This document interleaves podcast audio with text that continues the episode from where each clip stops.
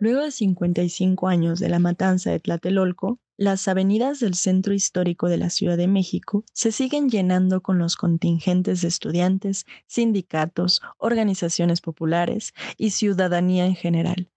Este año, salimos a platicar con algunos de los manifestantes para preguntarles sobre la vigencia e importancia de las exigencias que reivindica la marcha. Estas fueron algunas de sus respuestas. ¿Para qué crees que sirva marchar actualmente en la marcha del 2 de octubre? Bueno, eh, en, en, un sentido práctico o concreto, las marchas no tienen un efecto real en la sociedad o al menos en la, en la manera en la que se han llevado, pues no sé, el Estado en contra de las, las organizaciones sociales, los movimientos estudiantiles. Pero creo que es un acto simbólico de resistencia, de memoria y de lucha que reivindica luchas del pasado y que exponen a la sociedad, aunque sea de manera muy superficial, pues, eh, primero, la organización estudiantil que aunque incipiente existe. Dos, eh, el hecho de que no podemos permitir de una u otra manera que se vuelvan a repetir este tipo de sucesos, ¿no? Y no porque creemos de que estamos en una nueva como faceta política, eh, significa que el Estado no va a utilizar sus medios para reprimir organizaciones de este y otro estilo, y que bueno, en ese sentido, aunque no tiene un, una, una, contundencia práctica, sí hay una, un aspecto simbólico y de reflexión y de memoria que creo que es importante mantener. El recordar la memoria de que los y por quienes seguimos estudiando y seguimos en lucha.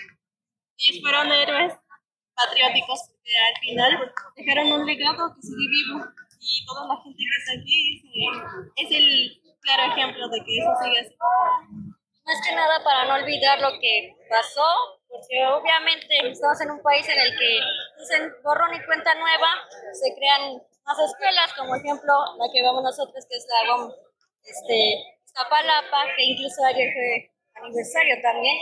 Entonces, más que nada es para no olvidar lo que pasó.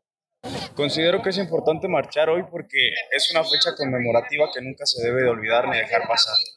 Lo que representa es el autoritarismo del gobierno, esta parte de total este, ceguez del gobierno de no escuchar las voces de sus ciudadanos, específicamente de sus estudiantes, que muchas veces dicen y mencionan que son el futuro del país, actualmente ya lo mencionan como el presente, pero lo van dejando de lado. Y es que esto trasciende de generación en generación.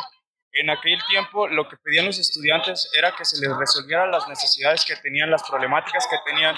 En cambio el gobierno hacía caso omiso y tenía como prioridad la imagen ante las, las otras naciones que venían aquí por el, la fecha de los Juegos Olímpicos que se acercaba aquí en el país. Y esa es, esa es la parte que nosotros como estudiantes discutimos, que se nos debe de escuchar y de tener como prioridad, porque pues al gobierno le parece que, que lo primero es la imagen y, y, se queda en eso. Entonces, es un hecho que es completamente necesario no olvidar esto, no dejarlo pasar, porque ¿quién pagó por esto?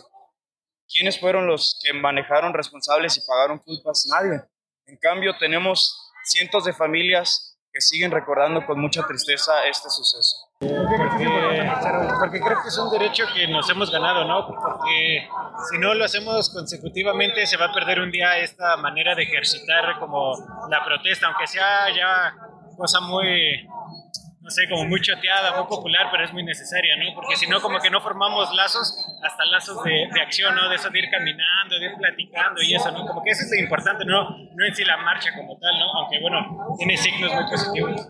¿Crees que alguna de las consignas, de las uh, exigencias que se planteaban entonces, eh, se puede plantear como vigente a una hora? Claro, o sea, si, si, entendemos que el 68 buscaba libertad de los presos políticos, libertad de expresión para la banda, este, libre organización, digamos, de colectivos y de medios estudiantiles alternativos, digamos, a los partidos satélites, a los partidos, digamos, comunistas y demás, creo que siguen siendo válidas y necesarias porque, volvemos a lo mismo, no creo que una situación como la que vivimos ahorita garantice, primero, la pluralidad de posiciones y segunda, digamos, la, la existencia, ¿cómo decirlo?, eh, orgánica y sin represión de estas mismas organizaciones, de estos mismos movimientos, ¿no? Entonces, creo que son vigentes y que, se van también actualizando, ¿no? Según las necesidades, digamos, históricas de esta, de esta generación, de anteriores y de las que vienen, ¿no? ¿Tú crees que ha habido un cambio de paradigma a partir del viejo y nuevo régimen, como se ha intentado llamar?